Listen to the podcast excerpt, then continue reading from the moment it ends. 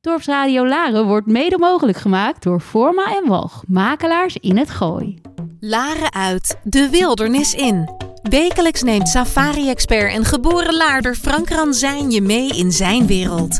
De wereld van ongerepte safarigebieden, de Big Five en de cirkel van het leven. Eten of gegeten worden. Een wereld vol safari-geheimen die hij met jou als luisteraar ontrafelt. Van de mooiste plekken om op safari te gaan tot de regels van de bush. Samen met prominente gasten uit de natuur- en conservationwereld neemt Frank je mee, Laren uit, de wildernis in.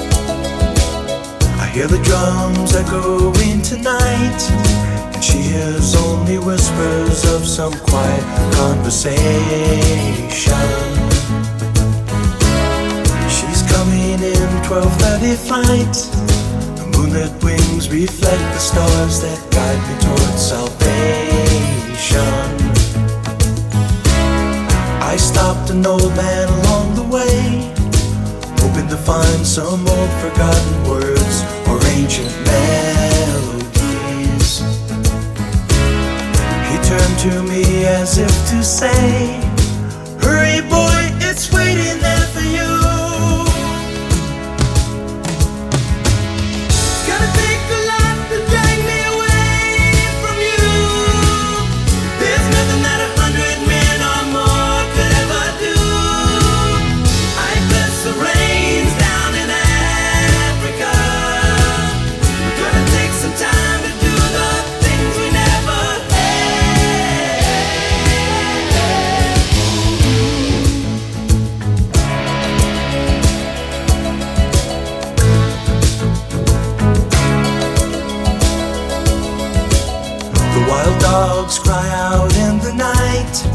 as they grow restless, longing for some solitary company. I know that I must do what's right, sure as Kilimanjaro rises like Olympus above the Serengeti. I seek to cure what's deep inside, frightened of this thing that I've become.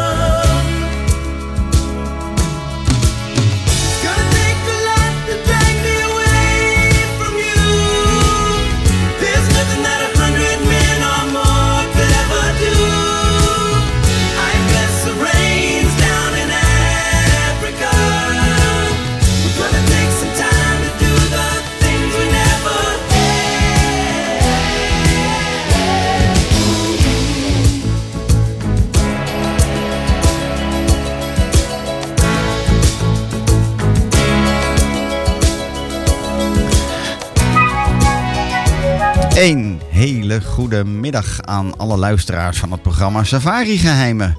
Vandaag natuurlijk hier bij dorpsradiolaren.nl. De zender voor Laren, het Gooi en ver daarbuiten. En natuurlijk te beluisteren via de gratis app van Dorpsradio Laren. Maar ook live via de website, waar je ook bent ter wereld. Je kunt altijd meeluisteren. Luister dan mee op www.dorpsradio.nl. Daar zit een knop op de homepage waarin je gewoon live kunt meeluisteren. Ik sta vandaag tijdens deze solo-aflevering weer voor je klaar voor een uur vol informatie en inspiratie rondom natuur- en wildlife reizen op het Afrikaanse continent of in India. En het motto is natuurlijk ook vandaag gewoon weer: kom de lanen uit en de wildernis in. Zoals altijd ben ik, Frank Ransijn, vandaag uw gastheer. Ehm, en samen met mijn technicus Rob de Bruin verzorgen, we- verzorgen wij weer een uurtje vol infotainment op het gebied van de ongeëvenaarde natuur- en wildlife reizen op het Afrikaanse continent of in India. Daarnaast ben ik natuurlijk ook inmiddels alweer bijna anderhalf jaar podcast-host. Nou, iets minder anderhalf jaar. Podcast-host en oprichter van de maatwerk reisspecialist Safari Secrets. Safari Secrets is een kleinschalig boutique reisorganisatie die safari-reizen aanbiedt in geheel Safari Afrika. En deze reizen zijn natuurlijk heel goed te combineren met meer dan alleen maar eh, op safari gaan. Maar je kunt het heel goed combineren met bijvoorbeeld de eilanden in de Indische Oceaan. Denk hierbij aan de beroemde plekken Mauritius, Seychelles, Malediven. Maar natuurlijk ook de eilanden van Mozambique. In de verschillende archipels van Mozambique. Zanzibar, Tanzania, Lamu, Kenia en nog veel meer. Het gezegde is dan ook plan een reis met best of both worlds. En dat is hier zeker ook van toepassing. Er is niets heerlijker dan een safari-reis vol nieuwe ervaringen, verwonderingen, het maken van nieuwe herinneringen en vervolgens daarna heerlijk bijkomen en relaxen op, ehm, op de meest romantische eilanden die je kunt voorstellen. Je denkt hierbij toch direct aan snorkelen, duiken, eh, zeilen eh, eh, in die mooie azuurblauwe zee, tropische stranden met wuivende palmen, romantische diners bij kaarslicht en barefoot luxury resort, zoals we dat zo vaak zo mooi noemen. Voor velen is een combinatie van bush en beach dan ook de perfecte manier om het gezin of partner helemaal gelukkig te maken bij het maken van je keuze voor een volgende droomreis of vakantie. De reizen van Safari Secrets hebben daarnaast natuurlijk, want dat vermeldde ik net er niet bij, maar hebben natuurlijk een enorm ehm, conservation eh, oogmerk. Je, je brengt hoe, hoe je het went of keert direct een eh, draagt bij een positieve bijdrage tijdens je reis. En dat komt gewoon door het feit dat als jij op safari gaat, jij parkentreegelden betaalt of conservation fees betaalt, die rechtstreeks eh, of een groot deel daarvan weer rechtstreeks terugstromen in de natuurparken, de nationale parken of de lokale community. Safari Secrets die assisteert haar klanten, eh, veelal zijn dat enthousiaste natuur- en wildlife reizigers, bij het plannen en samenstellen van reizen naar bijzondere plekken. Die niet, eh, die niet iedereen altijd kent. Maar daarnaast laat ik hen ook vaak kennis maken met de echte safari-geheimen rondom het plannen van een once-in-a-lifetime safari-reis. Die plekken die lang niet voor iedereen bekend zijn, of die reis, ehm, of die reis echt zullen, eh, of die een reis echt zullen verrijken. Een reis waarbij je dus die positieve impact kunt achterlaten op de bestemming. En dit laatste doen we vooral samen door het kiezen voor de juiste organisaties en safari-verblijven die conservation, lees natuurbehoud, wildlifebehoud hoog in het vaandel hebben staan. En waar de eigenaren vaak hun hele leven hebben gewijd aan het behoud van deze fragiele natuurgebieden en de verbetering en eh, of de verbetering van de leefomstandigheden van de lokale bewoners in deze gebieden. Nou, wil jij nu ook op reis en de wereld verkennen, mooie herinneringen maken, genieten van wat de pure bush je allemaal te bieden heeft? Blijf dan vooral luisteren naar de informatie die we hier met je willen delen over alle mogelijkheden die Safari Secrets je te bieden heeft. Wat hebben we zoal vandaag? In ons programma Safari Geheimen. Nou, in deze aflevering eh, doen we eh, wederom een stukje nieuws van het Wildlife Front. Ik wil het hebben over long-stay safaris. Waarom en de voordelen daarvan. Dus lang verblijf safaris, op z'n Hollands gezegd. Reizen in de droge of natte tijd. De voor- en nadelen daarvan. Altijd wel een, eh, een beroemde topic waar mensen naar vragen. Ehm, ik heb een stukje over reizen naar adres onbekend. Daar kom ik later dan op terug. Ehm, en dan zien we verder wel wat voor, eh, hoeveel tijd we nog over hebben voor andere eh, onderwerpen. We gaan beginnen met nieuws vanuit het Wildlife Front. Nou, de natuur die laat ons soms hele vreemde dingen zien. Dat weten we al langer dan vandaag. Eh, alleen soms wordt daar melding van gemaakt en wordt het gedocumenteerd, zodat, je, eh, ja, zodat we daar mensen ook over kunnen informeren. En vandaag wil ik je een mooi kort verhaaltje vertellen over wat mij bereikte vanuit Malawi. Van een eh, collega tour operator die dat eh, op zijn social media kanaal had gezet. Dat is One to Travel Malawi van ehm Dilo Commenee. Eh, en het betreft een zeer speciale cheetah-sighting die, ehm, waar men ooggetuige van is geweest. Het zien van een cheetah is eigenlijk al heel wat. Dat realiseren mensen zich vaak niet. Maar dat komt natuurlijk door de ehm, sterk afnemende populatie in het wild. En vooral ook de ehm, ja, steeds kleiner wordende ehm, leefgebieden van die dieren. Waardoor die populatie er ook gewoon niet heel goed voor staat. De populatie in Afrika wordt op dit moment ongeveer geschat op zo'n 7000 exemplaren. Maar dan hebben we het wel over het hele continent Afrika. En de populatie, dan wel die leefgebieden, die zijn in de afgelopen eeuw ongeveer met 90% afgenomen. Oftewel, er is nog maar 10% over. Nou, dat geldt voor heel veel dieren. Maar zo slecht staat het er ook met de cheetah voor. Ze leven dus hoofdzakelijk nog op het Afrikaanse continent. Ze zijn, eh, ze zijn eh, uitgestorven in Azië. En er is nog een heel klein groepje van ongeveer 50 exemplaren die eh, leven in centraal Iran. Uh, maar er gloort echter ook wel hoop aan de horizon uh, voor bijvoorbeeld India. Waar men al meer dan 13 jaar bezig is met de herintroductie van cheetahs. Die komen dan uit Afrika. En die willen ze gaan terugplaatsen in een aantal nationale parken en wildlife sanctuaries in de provincies Madhya Pradesh in India en Rajasthan. Um, waarom ik dat ook noem, is omdat Amit Sangala, de gast een aantal weken geleden in Safari Geheimen, hier ook al over vertelde. Dat dat nu wel heel erg aanstaande is. En die eerste 50 cheet- cheetahs die zullen vanaf dit jaar worden geherintroduceerd in die verschillende parken.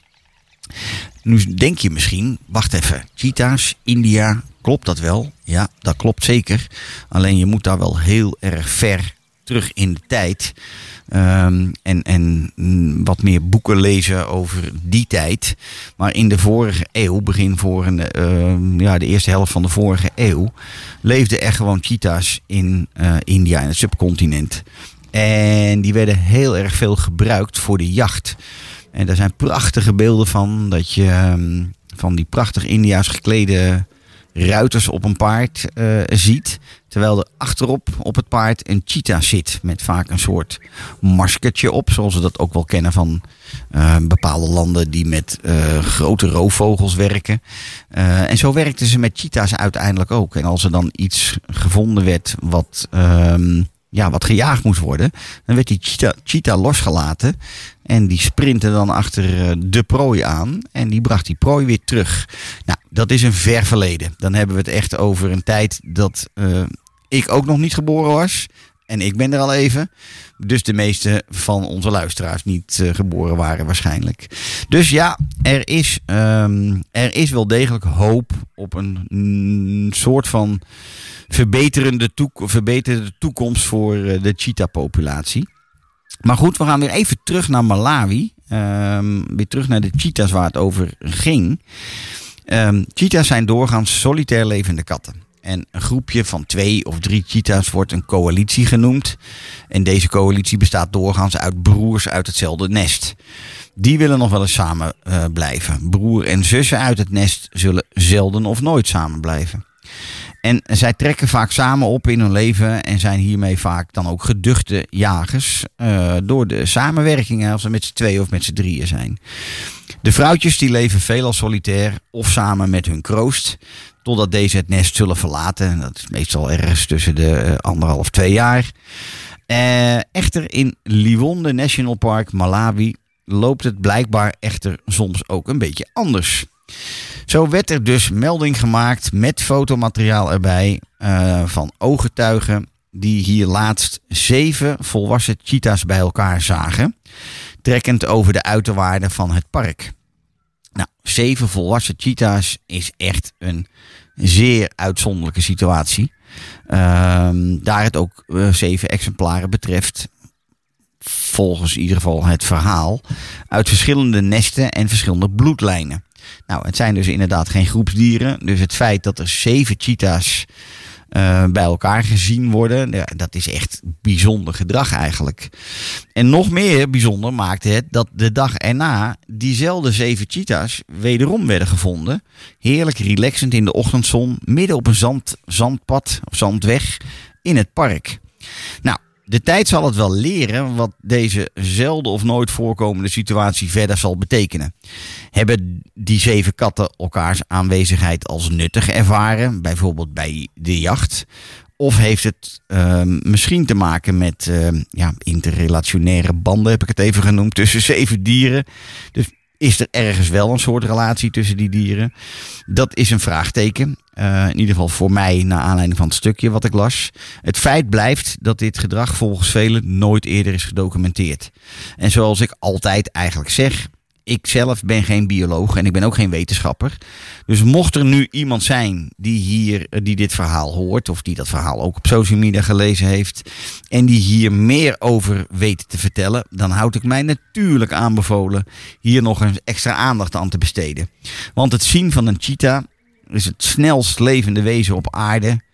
eh, qua diersoort. Met een topsnelheid van rond de 110 km per uur eh, in volle jacht. Ja, het zien van een cheetah blijft een magische, ma magische moment eigenlijk. Gezien de hoeveelheid die er nog zijn. Nou, kun jij nu snel beslissen. En zo ook op korte termijn op reis. Dan zou ik zeggen. Boek nu je reis naar Malawi, naar Liwonde National Park, waar dit is waargenomen.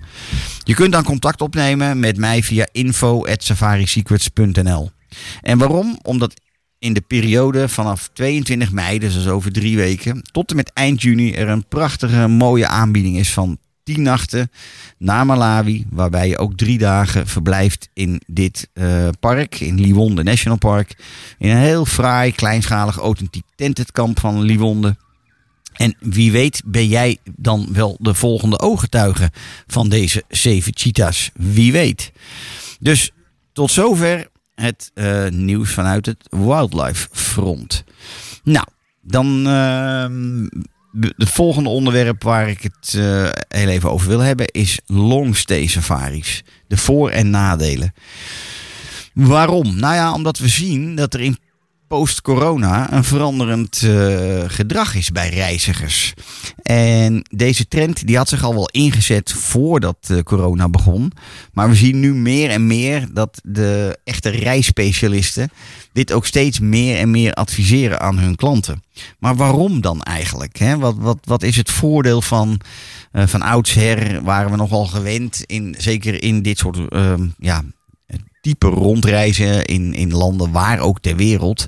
Om iedere twee, twee nachten vaak eh, verder weer te verkassen naar een volgende plek. Want we willen namelijk zoveel mogelijk zien van het land waar we naartoe reizen. Nou, dat is wel een beetje veranderd. Eh, en het, is deels ook wel mijn persoonlijke gedachtegang rond deze ontwikkeling.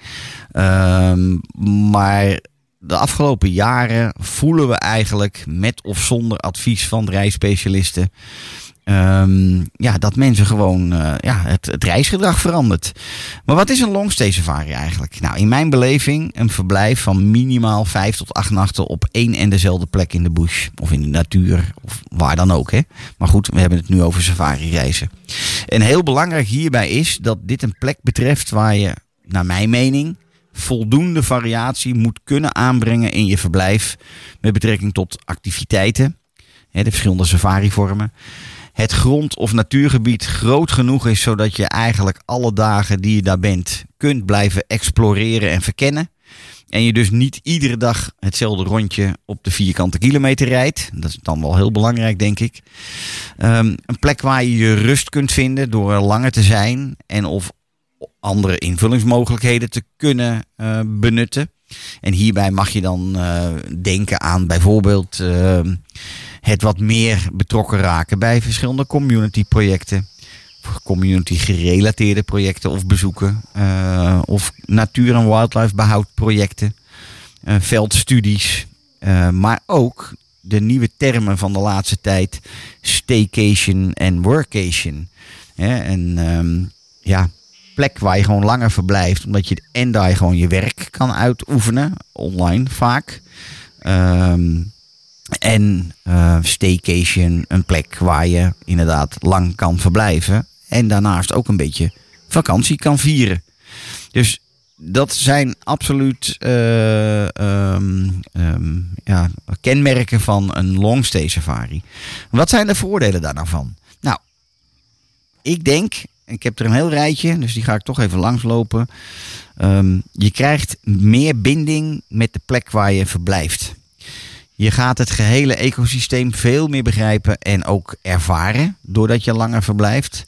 En daardoor zal ook je gids met wie jij dagelijks in contact bent en op safari bent, of dat nou te voet is of een voertuig of een boot of wat dan ook, die zal veel dieper kunnen ingaan in het verbanden leggen tussen de informatie die hij tijdens je gehele verblijf geeft. Bijvoorbeeld op dag 4 kan hij iets laten zien waar hij misschien op dag 1 of 2 al wel over heeft verteld, maar dat op dat moment niet echt zichtbaar meegemaakt wordt. Je verblijf wordt een stuk rustiger, waardoor jij als gast ook veel meer relaxed bent, minder opgejaagd bent, om altijd maar alles weer in die twee, drie dagen te moeten proppen en te moeten zien en ervaren. Een ander groot voordeel is dat je bij een longstay eigenlijk vaak je tas of koffer gaat uitpakken, omdat je niet over anderhalve dag alweer vertrekt. Dat, dat alleen al geeft rust. Er is meer relatieopbouw dus met die gids, zoals ik net al zei. Maar er is ook meer relatieopbouw met personeel, met de managers. Ehm, je leert elkaar gewoon allemaal wat beter kennen. En dat is over het algemeen, denk ik, een verrijking eh, ten opzichte van een verblijf van twee nachtjes. Hè, dat betekent vaak één volle dag. Eh, dan ben je ook nog eens een keer heel druk en veel aan het doen. Waardoor ja, je bouwt niet zo heel veel ehm, op qua het leren kennen van mensen. Dan, uh, je krijgt bij een langer verblijf veel meer achtergrondverhalen vanuit de bush, maar ook vanuit de gidsen. Uh, je krijgt meer uh, mee vanuit de leefomstandigheden van het personeel, die vaak uit nabijgelegen dorpen komen. Um, heel belangrijk, zeker voor ons als Nederlander. Hè, wij zijn altijd wel een beetje van het geld. Um, ergens lang blijven betekent gewoon veel minder logistieke kosten maken door minder verplaatsingen. En die verplaatsingen in een rondreis, reis, die bestaan natuurlijk bijna altijd uit per voertuig of per vliegtuig. Ja, dat kost gewoon allemaal geld. En dus veel langer op een plek blijven scheelt heel veel kosten die je beter weer kunt uitgeven aan de dingen waar het echt om gaat tijdens deze reis. Waarvoor je in Afrika of India of Zuid-Amerika, waar je ook in de natuur bent, waar, waar, waarvoor je daar bent.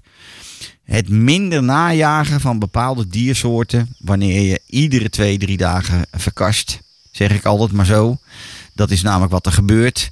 Um, hè, want dan wil je die cheetah zien, maar die heb je hier niet gezien. Dus nou, hopelijk zien we hem op de volgende plek. En hopelijk zien we hem op de volgende plek. Dat kan eindigen in na één of twee weken dat je het uiteindelijk nooit gezien hebt. En ik zeg dan ook altijd: blijf een week op een goed gekozen plek in de bush en alles komt vanzelf naar je toe.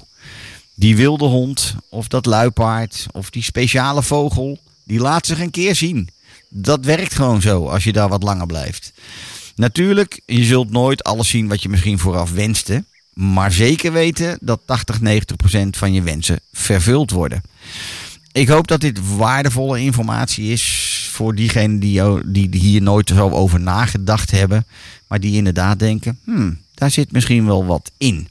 Ja, ik hoop dan altijd maar weer zo dat dat nou de safari geheimen zijn waar um, ik na 30 jaar reizen en in dit vak zittende dan ook um, ja, zo wat over kan vertellen. Zijn er ook nadelen aan longstay specials? Ja, natuurlijk, die zijn er ook wel. Uh, ik denk dat het te minder zijn. Maar het is heel belangrijk dat je overtuigd bent van het gebied en van de gidsen en van het wildlife, van de keuken, van de service, van de plek waar je dan uiteindelijk voor kiest. Want ja, bij een verkeerde keuze in, op dit vlak is natuurlijk een verblijf van vijf nachten of langer heel vervelend en soms ook gewoon heel kostbaar. Dus des te meer heel belangrijk dat je die plek goed kiest, wel overwogen kiest. Um, en en uh, gebruik daar echt een um, safari-expert of een reisexpert op dit vlak voor. Die aan de hand van jouw wensen dat ook exact kan, uh, of in ieder geval die de best mogelijke gooi kan doen naar de beste plek voor zo'n longstay special. Nou, in, in, de, in de old days, zoals ik dat altijd noem, werkte safari kampen nog wel eens met een menu van drie tot vijf dagen. En dus een van de nadelen uh, was toen wel Dat, eh, dat was natuurlijk gebaseerd op een gemiddelde verblijfsduur van twee, drie nachten. En dan kon het voorkomen dat als je wat langer bleef, dat je menu na enkele dagen weer hetzelfde bleek te zijn. Nou, dat is tegenwoordig gelukkig wel, eh, wel ietsje wel al veranderd ook, hè, door het veranderende reisgedrag. Ehm, en dat is dus ook, ehm, ja, die hele de, menukaart is ook wat ruimer geworden, zodat als mensen langer blijven, ze niet op dag vijf weer hetzelfde krijgen als op dag één. En ehm, absoluut iets waar safaribedrijven mee in de val kunnen lopen. Ehm, het gebeurt ook nog wel eens. Ehm, maar dat zijn dus naar mijn mening niet de beste plekken. En hetzelfde gaat op voor gidsen en personeel. Er zijn reizigers die na een aantal dagen ja, eh, een soort van uitgekeken zijn op diezelfde kok of op diezelfde keuken of op die, op die gids of op een ander personeelslid. Ehm, wees dus wel voorbereid dat je wat langer met dezelfde mensen te maken hebt. Waarbij het natuurlijk ook zo is ehm, dat er wel iedere dag gasten bijkomen, gasten vertrekken. Waardoor ja, de, de dynamiek eh, in een groep of de dynamiek in met wie, je, eh, met, met wie je spreekt iedere dag weer, die verandert natuurlijk ook gelukkig door de gasten die er ehm, binnenkomen en eh, weer uitgaan. Ik denk, het is alweer eh, half zes. De tijd gaat hard. We gaan een, ehm, een mooie song eh, draaien. Ehm, nou moet ik even kijken. Ik denk dat dat Wakra Swag is. We gaan het horen. Daar komt hij.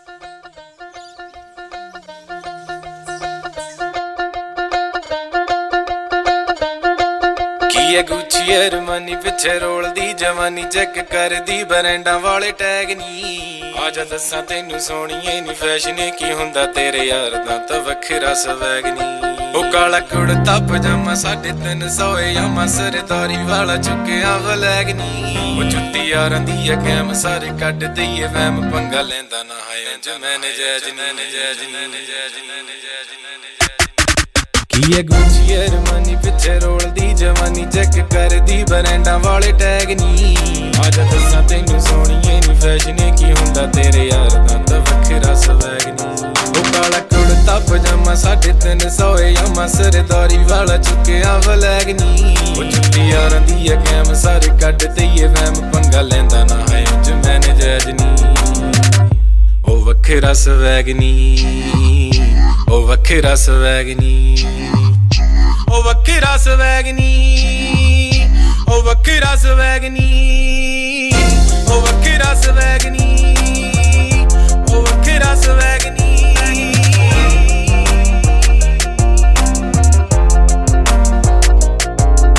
ਤਾਂ ਜਾਣਦੀ ਰਕਾਨੇ, ਸਾਡੇ ਪੱਕੇ ਨੇ ਯਾਰਾਨੇ। ਜਿੱਥੇ ਵੀ ਮੈਂ ਲਾਈਆਂ ਨੀ ਨਿਆਰੀਆਂ ਗੱਲ ਦਿਲ ਦੀ ਨਾ ਕਹੀਏ ਤਾਈਓ ਦੂਰ ਦੂਰ ਰਹੀਏ। ਠੱਗ ਹੁੰਦੀਆਂ ਨਾ ਸੂਰਤਾਂ ਪਿਆਰੀਆਂ। ਬਣਦੀ ਐ ਕੈਟ ਜੱਟੀ, ਤੂੰ ਵੀ ਫੈਸ਼ਨਾਂ ਨੇ ਪੱਟੀ ਚੁੱਕੀ, ਫਿਰੇ ਆਲਡੋ ਦਾ ਬੈਗ ਨੀ। ਆਜਾ ਦੱਸਾਂ ਤੈਨੂੰ ਸੋਹਣੀਏ ਨੀ ਫੈਸ਼ਨ ਕੀ ਹੁੰਦਾ ਤੇਰੇ ਯਾਰ ਦਾ ਤਾਂ ਵੱਖਰਾ ਸਵੈਗ ਨੀ। Yeah ਚੈੱਕ ਕਰ ਮਿੱਤਰਾਂ ਦਾ ਸਵੈਗ ਬਿੱਲੋ। ਗੱਡੀ ਤੇ ਕੁਰਤਾ ਪਜਾਮਾ ਤੂੰ ਵੀ ਬਲੈਕ ਬਿੱਲੋ। Yeah, ਜੱਟ ਦਾ ਐਟੀਟਿਊਡ ਭਾਰੀ ਐ ਨਾ ਸੰਭ ਸਕਦਾ ਨਹੀਂ ਤੇਰਾ, ਗੁੱਚੀ ਵਾਲਾ ਬੈਗ ਬਿੱਲੋ। uh, ਓਡੀ ਸ਼ੋਡੀ ਸਾਡੇ ਪਿੰਡ ਵਿੱਚ ਰੁਲਦੀ। ਸ਼ੌਕ ਨਾਲ ਬਿੱਲੋ ਅਸੀਂ ਰੱਖਿਆ ਏ ਜਾਮਾ। ਚੰਡੀਗੜ੍ਹ ਵਿੱਚ ਮਾਰੇ ਗੇੜੀ ਯਾਰ, ਤੇਰਾ ਜਿਵੇਂ ਇੰਡੀਆ ਦੇ ਵਿੱਚ ਘੁੰਮਦਾ ਈ ਓਬਾਮਾ। ਮਾਮਾ, ਹਰ ਕੋਈ ਜਾਣਦਾ ਵੇ, ਸਾਨੂੰ ਲੋੜ ਨਹੀਂ ਗਨ ਦੀ ਘੁੰਮੀਦਾ ਨਹੀਂ ਹੱਥਾ। ਜੱਟਾ ਦਾ ਮੁੰਡਾ ਵੇਖੋ, ਕਰਦਾ ਏ ਚਿਲ ਬਟ ਕੁੜੀਆਂ ਨੇ ਕਹਿੰਦੀ ਮੁੰਡਾ ਬੜਾ ਉਹ ਤੱਤਾ ਸਾਡੀ ਇੱਕ ਗੱਲ ਮਾੜੀ, ਜਿੱਥੇ ਅੜ ਜੇ ਗਰਾਰੀ, ਜਿੰਦ ਵਿੱਚ ਕੇ ਵੀ ਬੋਲ ਨੂੰ ਪੁਗਾਈਦਾ ਉਹ ਬਾਬਾ ਜਿੱਥੇ ਵੀ ਉਹ ਰੱਖੇ, ਖੁਸ਼ ਰਹੀਏ, ਖੇੜੇ ਮੱਥੇ, ਕਿਸੇ ਦਾ ਵੀ ਹੱਕ ਨਹੀਂ ਉਹ ਖਾਈਦਾ। ਨਵੀਂ ਫਿਰੋਜ਼ਪੁਰ ਵਾਲਾ ਉਂਝ ਬੋਲਦਾ, ਨਾ ਬਾਲਾ ਗੱਲ ਕਰਦਾ ਏ ਹੁੰਦੀ ਜੋ ਵੀ ਜੈਜ ਨਹੀਂ ਆਜਾ ਦੱਸਾਂ, ਤੈਨੂੰ ਸੋਹਣੀਏ ਨੀ ਫੈਸ਼ਨ ਕੀ ਹੁੰਦਾ ਤੇਰੇ ਯਾਰ ਦਾ ਤਾਂ ਵੱਖਰਾ O wakkera se wegni, o wakkera se wegni, o wakkera se wegni, Over wakkera se wegni. Ja, zo worden we gewoon uh, ver, verrast met Wakra Swag. En dit was Indiaanse muziek. Is Indiaanse muziek. Rob, onze technicus, die dit eh, altijd mooi bij elkaar zoekt. Die zegt, het is de nummer 1 van de top 40 van India op dit moment. En ja, dan kan je afvragen waarom nou India? Nou ja, ik heb natuurlijk ook zojuist in het nieuws van het Wildlife Front iets verteld over de cheetahs die men weer gaat eh, herintroduceren in India. Dus ik had Rob inderdaad eh, gevraagd van, joh, zoek ook een leuk India's, een leuke Indiaanse song.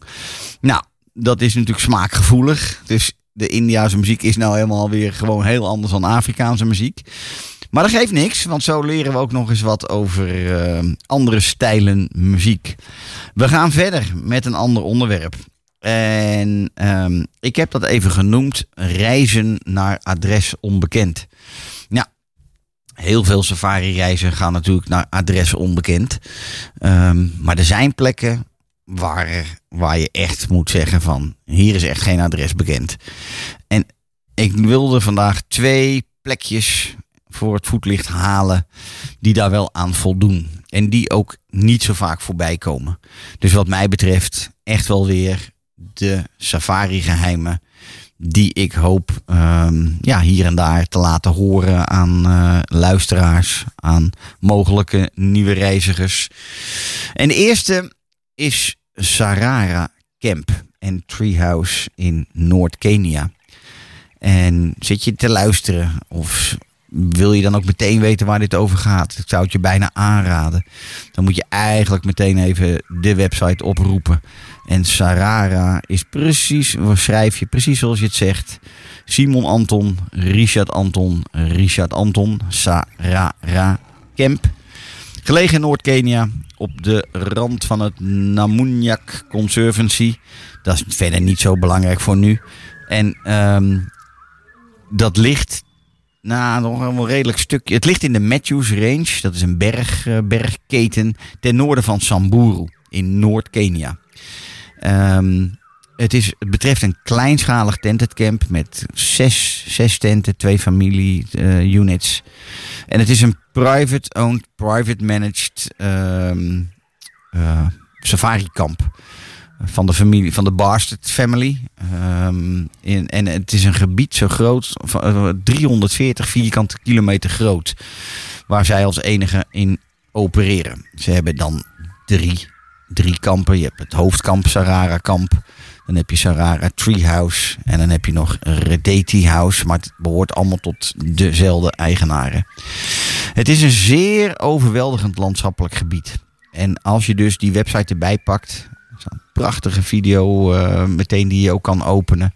Maar het beeldmateriaal spreekt meteen voor zich. De, de, de uitzichten zijn echt fab, fabuleus gewoon.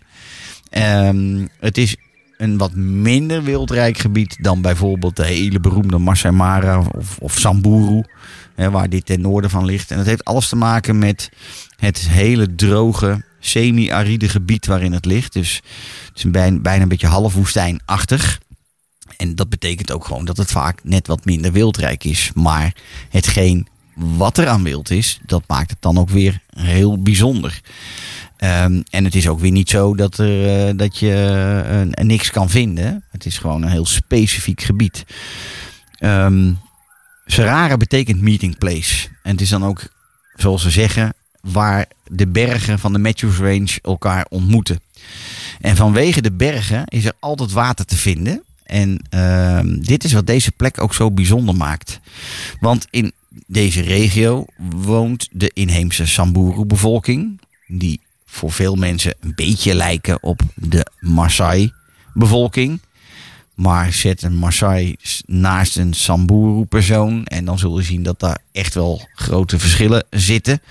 De, de, de, de tribes, hoe zeggen we dat? De stammen eh, zijn wezenlijk toch wel. eh, ze hebben allemaal uiteindelijk wel een soort vanzelfde voorouders. Maar het zijn wel degelijk verschillende stammen. Die eh, in deze delen van Kenia wonen. En het zijn die Samburu mensen die waterputten slaan. In, deze, in, in dit, dit wildgebied of in dit natuurgebied. En, dat, ehm, en als ze dan water uit die putten halen, dat doen ze door middel van menselijke ketens te maken. En het water al zingend naar boven te brengen, middels emmers. Die ze dan continu overgeven van de ene mens op de andere mens. En al zingend eh, brengen ze dus dat water naar boven. En dat gebruiken ze voor hun, voor hun vee, voor hun runderen. En dit is waar dan ook de, de, de naam vandaan komt van de singing wells. Ehm, en het zijn die mysterieuze singing wells. Die, ehm, er, zit een, ja, er zit een mysterieus kantje aan. Puur vanwege het feit dat het een van de oudste tradities is die, eh, die maar weinig Westerlingen ooit live hebben gezien. En heel lang ging dan ook het verhaal ehm, dat je de, de singing wells niet mocht fotograferen of filmen. Eh, niet door buitenstaanders in ieder geval, die, die daar dan als toerist zouden komen. Ehm, want ja, daarmee werd de aantrekkingskracht alleen maar groter. Ehm, en dit verbod was natuurlijk ter bescherming van deze eeuwenoude traditie. Nou, inmiddels is er wel wat veranderd in de wereld. En met de komst van iedereen heeft telefoons en waarmee die kan filmen en fotograferen.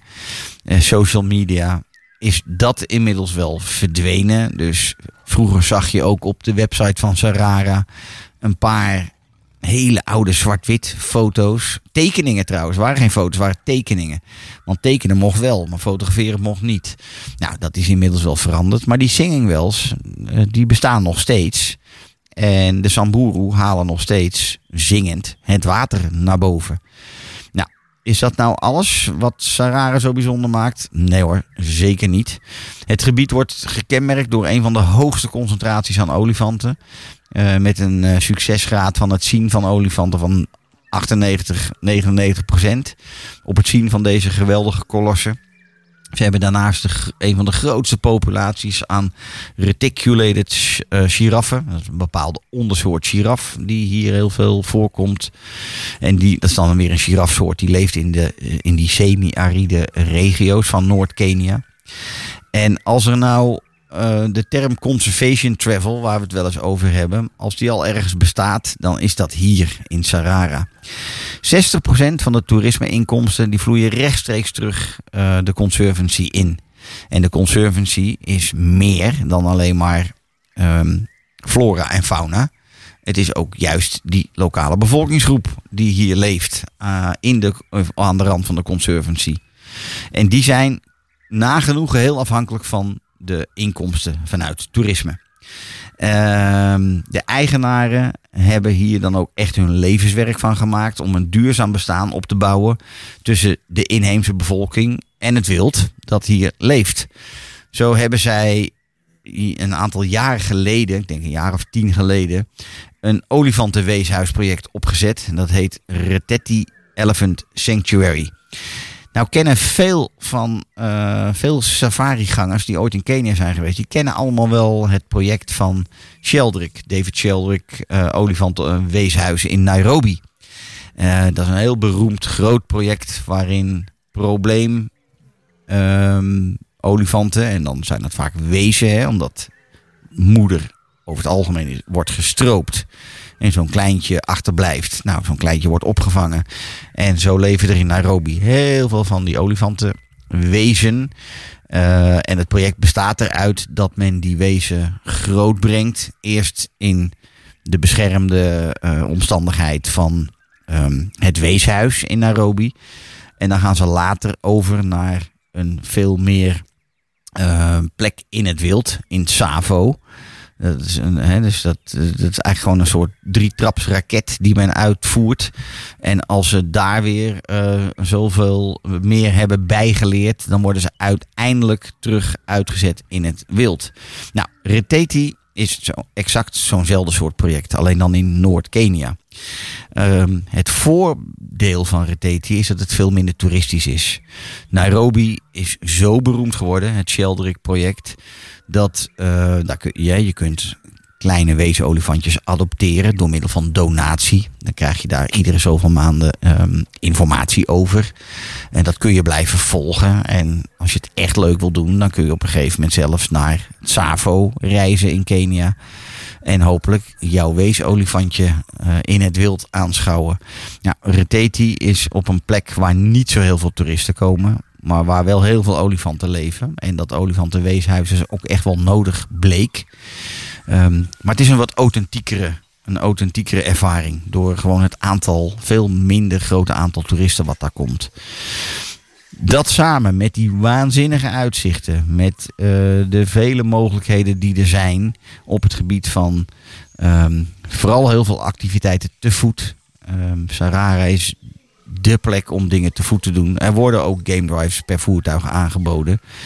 Dat in combinatie met die fantastische uitzichten die je zult zien als je er eens verder naar kijkt.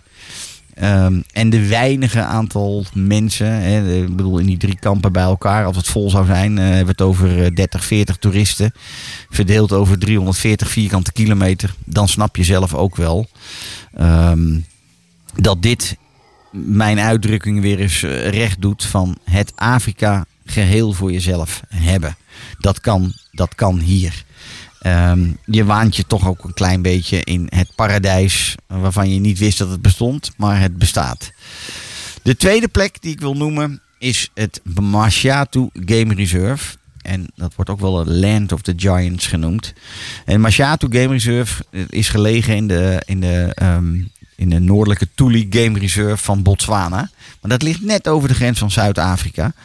En het is een sterk onderbelicht natuur- en wildlife gebied. Waarom? Het is gewoon veel minder bekend. Ehm, en het is eigenlijk heel makkelijk te bereiken vanuit Zuid-Afrika. En dus het is ook heel goed op te nemen in een rondreis door Zuid-Afrika. Waarin eh, je natuurlijk naar de hele beroemde, bekende plekken met adres kunt gaan. Zoals het Krugerpark en Waterberg Welgevonden. En nou, zo zijn er nog een aantal. Maar je kunt er ook eens voor kiezen om naar een plek te gaan. Waar dat adres een stuk minder bekend is. En Majatu wordt vooral gekenmerkt door een aantal zaken. Het is ten eerste privéland en dus geen nationaal park. Daarmee, eh, hebben we het wel vaker over, dat vertel ik wel vaker. Er kan en mag dus meer dan in een nationaal park.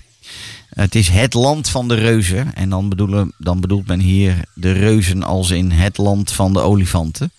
Er is een zeer grote eh, olifantpopulatie in dit deel van Afrika.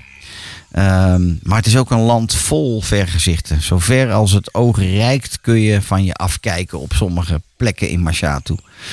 Daarnaast staat Mashatu heel erg bekend vanwege de avontuurlijke safari naast de beroemde bekende game drives per voertuig worden hier paardrijsafaris georganiseerd, maar ook mountainbike safaris. Is het een geweldige plek wanneer je wat meer interesse voor archeologie hebt. Want er zijn heel veel archeologische vondsten in dit deel van Afrika. Het is een soort drie landenpunt tussen Zuid-Afrika, Zimbabwe en Botswana. Ik moest even goed nadenken. Ehm, en het is daarnaast ook bekend vanwege zijn fotografie heights. En een height is gewoon een schuilplaats die men heeft gemaakt om het wild van heel dichtbij te kunnen zien. Meestal wordt een height gebouwd bij een waterdrinkplaats. En dan kun je op ooghoogte, eh, want het is een beetje verzonken, wordt het, wordt het gebouwd. Dan kun je soms op ooghoogte met de dieren, ehm, ja, ehm, eh, kun, je ze, kun, je, kun je ze observeren en fotograferen. En daar is Mashatu ook heel beroemd om geworden in de loop der jaren, want dat bestaat best al heel lang. Het is een gebied wat niet, eh, of wat weinig mensen kennen en ook weten te vinden. Maar ze hebben vier verschillende safari-lotjes en camps op hun grondgebied.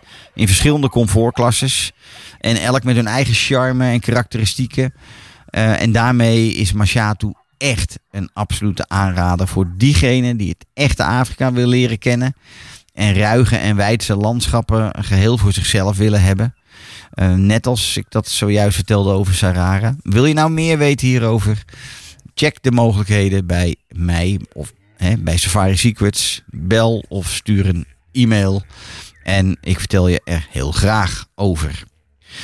Ehm, even de tijd in de gaten houdende. Ehm, ik, het lijkt me leuk om eens wat eh, een, een, een ehm, ik stelde aan, aan Rob eerder vandaag de vraag: Rob, wat zou je nou eigenlijk altijd willen weten? Als jij voor het eerst naar Afrika zou gaan, dat is niet zo, want daar hebben we het alles over gehad. Rob is meerdere keren zelfs in Zuid-Afrika geweest. Ehm, wat zou je nou willen weten als je als klant bij Safari Secrets komt? Waar ik al lang en breed niet meer over nadenk. Wat, wat zou je eerste vraag dan zijn? Eh, gewoon de wat praktische dingen. Ehm, hoe zit het met de taal? Hoe zit het met het geld? Hoe zit het met de temperaturen? Hoe heb ik, eh, moet ik met mijn inent- inentingen omgaan? Eh, Nou, echt praktische dingen. ja. Als je naar Duitsland op vakantie gaat, denk je, dacht je daar vroeger ook over na. Hè? Dan moest je marken halen. En dan moet je nu tegenwoordig een soort vignet op je auto hebben, anders kom je er niet eens De in. stad niet in. Nou, Ja. en, en dan ga je naar Afrika toe en dan Ja, nee, ik vind het ook hele goede vragen. En het zijn ook wel dingen die wel aan bod komen. Omdat ik denk heel veel klanten die inderdaad nog nooit, of reizigers die nog nooit op safari zijn geweest, die vragen dus ook inderdaad allemaal hebben. Het is misschien zelfs alweer te veel om in die laatste tien minuten eh, te bespreken. Maar je noemde eh, bijvoorbeeld taal. Ja. Nou, de meeste safari-landen in Afrika, eh, die hebben natuurlijk allemaal gewoon hun, hun eigen taal van hun eigen bevolkingsgroepen. En dat zijn er in Afrika best veel. Er zijn Afrikaanse landen waar men wel eh 200, 300 verschillende talen en dialecten spreken. Van, vanwege al die verschillende stammen die er in die landen leven. Maar naast, ehm, naast hun eigen taal zijn er landen waar men bijvoorbeeld ehm, ehm, Swahili spreken. Dat is zo'n overkoepelende taal die meerdere landen, of de bevolkingsgroep uit meerdere landen spreken. En dan hebben we het bijvoorbeeld over Kenia, Tanzania. Eh, die mensen kunnen zich wel enigszins verstaanbaar maken naar elkaar met die taal. Eh, en En daar. zitten wij daartussen dan als toeristen. Ja, nou dat is mijn volgende punt. En daarnaast moet je ook weer niet vergeten eh, hoe, hoe gebrekkig soms ook, maar in al die Afrikaanse landen wordt ook Engels gesproken. Eh, en zeker in relatie tot toerisme. Dat is ongetwijfeld, dat heeft meerdere achtergronden. Hè, want het heeft natuurlijk ook te maken met de koloniale tijden die er zijn geweest. Dat zijn veelal of Britse koloniën geweest of, hè, of, of, of, wa- of wat dan ook. Maar ik bedoel, dat heeft daarmee te maken. En het heeft ook met toerisme te maken. Dus eh een, natuurlijk een, een, een ehm, Zuid-Afrikaan, een blanke Zuid-Afrikaan, die zal Afrikaans spreken. En een niet-blanke Zuid-Afrikaan, die zal waarschijnlijk een van zijn eigen talen spreken. Ehm, maar daarnaast zullen ze ook gewoon samen Engels communiceren. Zo. Ja, met Engels kon ik goed terecht in Zuid-Afrika. Ja. Enkel probleem. Precies. Eh, Nederlands, wat ze daar Ja. spreken, is leuk Nederlands. Ja. Hilarisch Nederlands. Ja, er zijn trouwens ook eh, donkere Zuid-Afrikanen die ook gewoon Afrikaans spreken. Het is Ja. niet alleen maar blank, hè, trouwens. Ehm, zonder dat ik ook in, in, in lastige discussies wil komen, wat zeker niet de bedoeling is. Maar ik bedoel, voordat ik iets gek zeg. Eh, dus die taal is inderdaad vaak ook gewoon Engels als voertaal. Ehm, nou zijn er ook Franstalige Afrikaanse landen. Eh, alleen die worden op dit moment nog niet zo heel veel bezocht. Hè, ik bedoel, ga je naar eh, Congo, Centraal-Afrikaanse Republiek en eh, dat soort landen, dan kom je in de en, en Congo, Brazzaville, dan kom je in de Franstalige safari-landen terecht. Daar wordt weer bijna geen Engels gesproken. Dus als Vanwege hun achtergrond. ja, dat Ja. zijn Franse, oude Franse koloniën, hè? Of Belgische, hè? Congo is eh, oude Belgische kolonie. Eh, dus als je ook in de vakantiegebieden kom je dan niet met Engels. Jawel, jawel. Want zeker in de georganiseerde safari-industrie wordt natuurlijk gewoon Engels gesproken.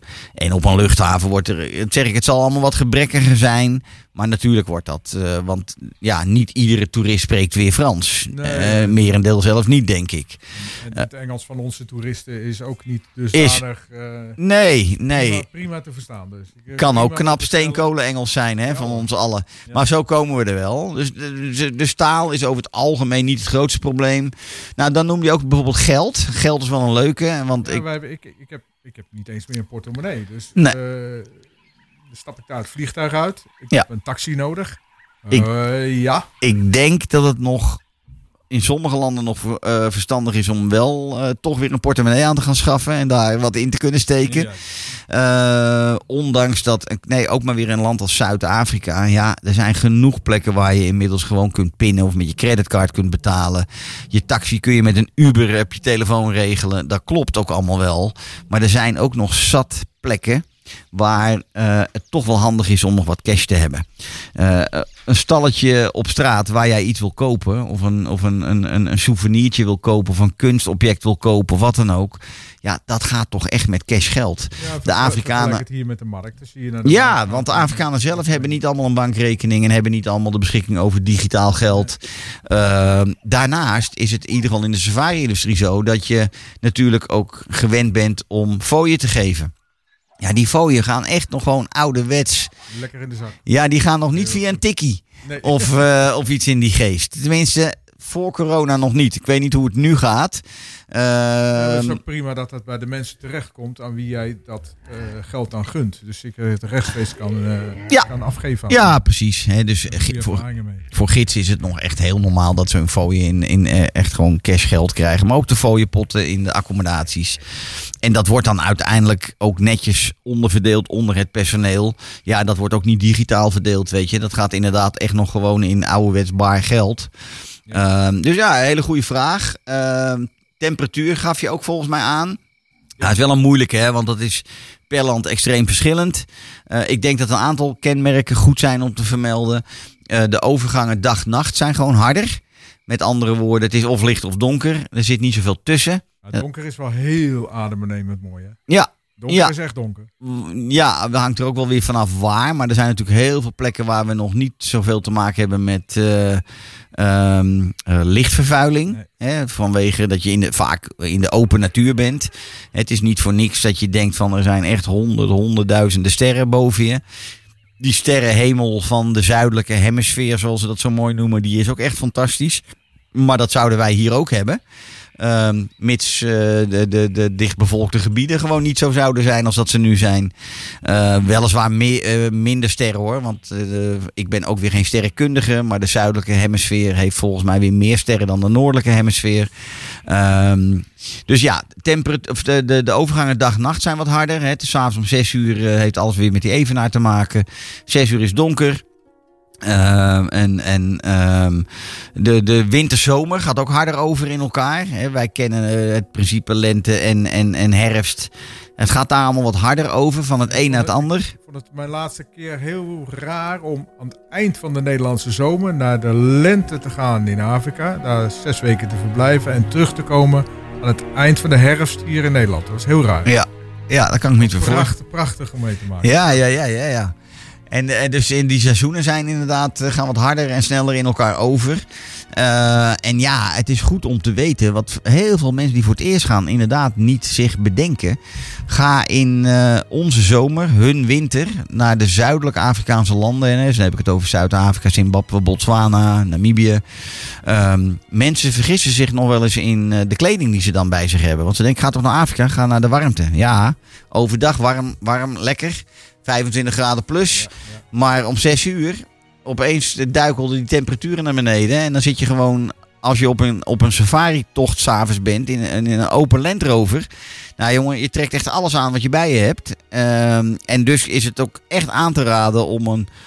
Nou, ten eerste, wij zeggen niet voor niks altijd, neem heel veel dunne laagjes mee die je over elkaar aan kan trekken. Eh, maar een goed winddicht jack en een dikke trui en een liefst een sjaal en handschoenen. Neem ze echt mee, want in die maanden heb je ze gewoon kei en keihard nodig. En s'morgens vroeg om half zes is dat weer hetzelfde. Aan de En- andere kant op. En twee uur later zit je weer in je korte broek. Ja, ja. Hè, dus ik bedoel, dat zijn wel hele goede dingen om te weten. En daarbij is het denk ik ook wel goed om te weten dat eh, zuidelijk Afrika eh, wat meer met die, eh, die temperatuurwisselingen te maken hebben dan Oost. Oost-Afrika is wat gematigder. Dus daar is het ehm, zomer en winter gewoon, ik vind dat persoonlijk, maar dat is puur persoonlijk, wat prettiger. Ik ben niet zo'n kou, ik ben een koukleun, dus ik vind het niet zo fijn om eh, in mijn winterjas in een, in een Land Rover te zitten. Maar des te belangrijker is het om daar hele goede adviezen in Ja, ja, ja, ja, ja. te zoeken. Ja, ik ben wel eens op een plek in Kenia geweest. Wat ook, dat is een mooie voor adressen onbekend. Voor een andere, voor een andere uitzending.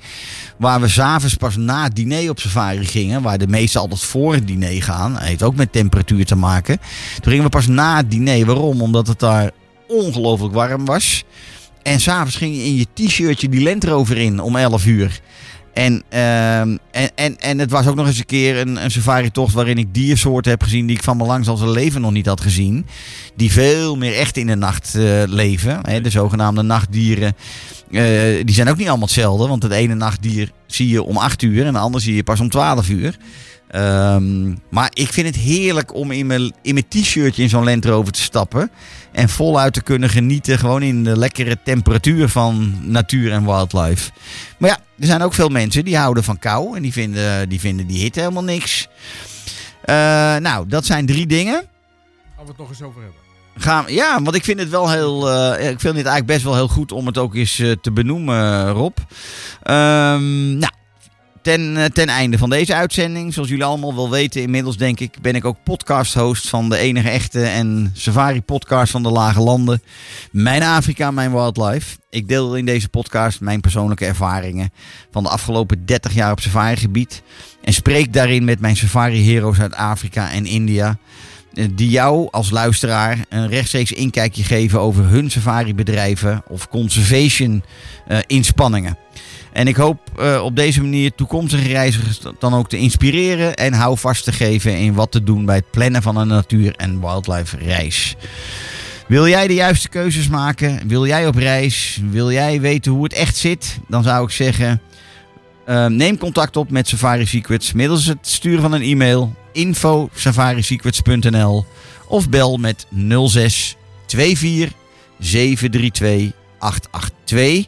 Ik ehm, praat graag verder met je over het plannen van jouw volgende reis. Ik wens iedereen een eh, hele mooie avond toe. En volgende week eh, hebben we een hele bijzondere uitzending. Dan eh, komt er een Safari Secrets klant met haar kinderen.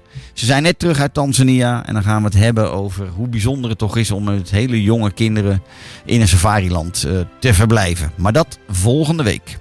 Fijne avond.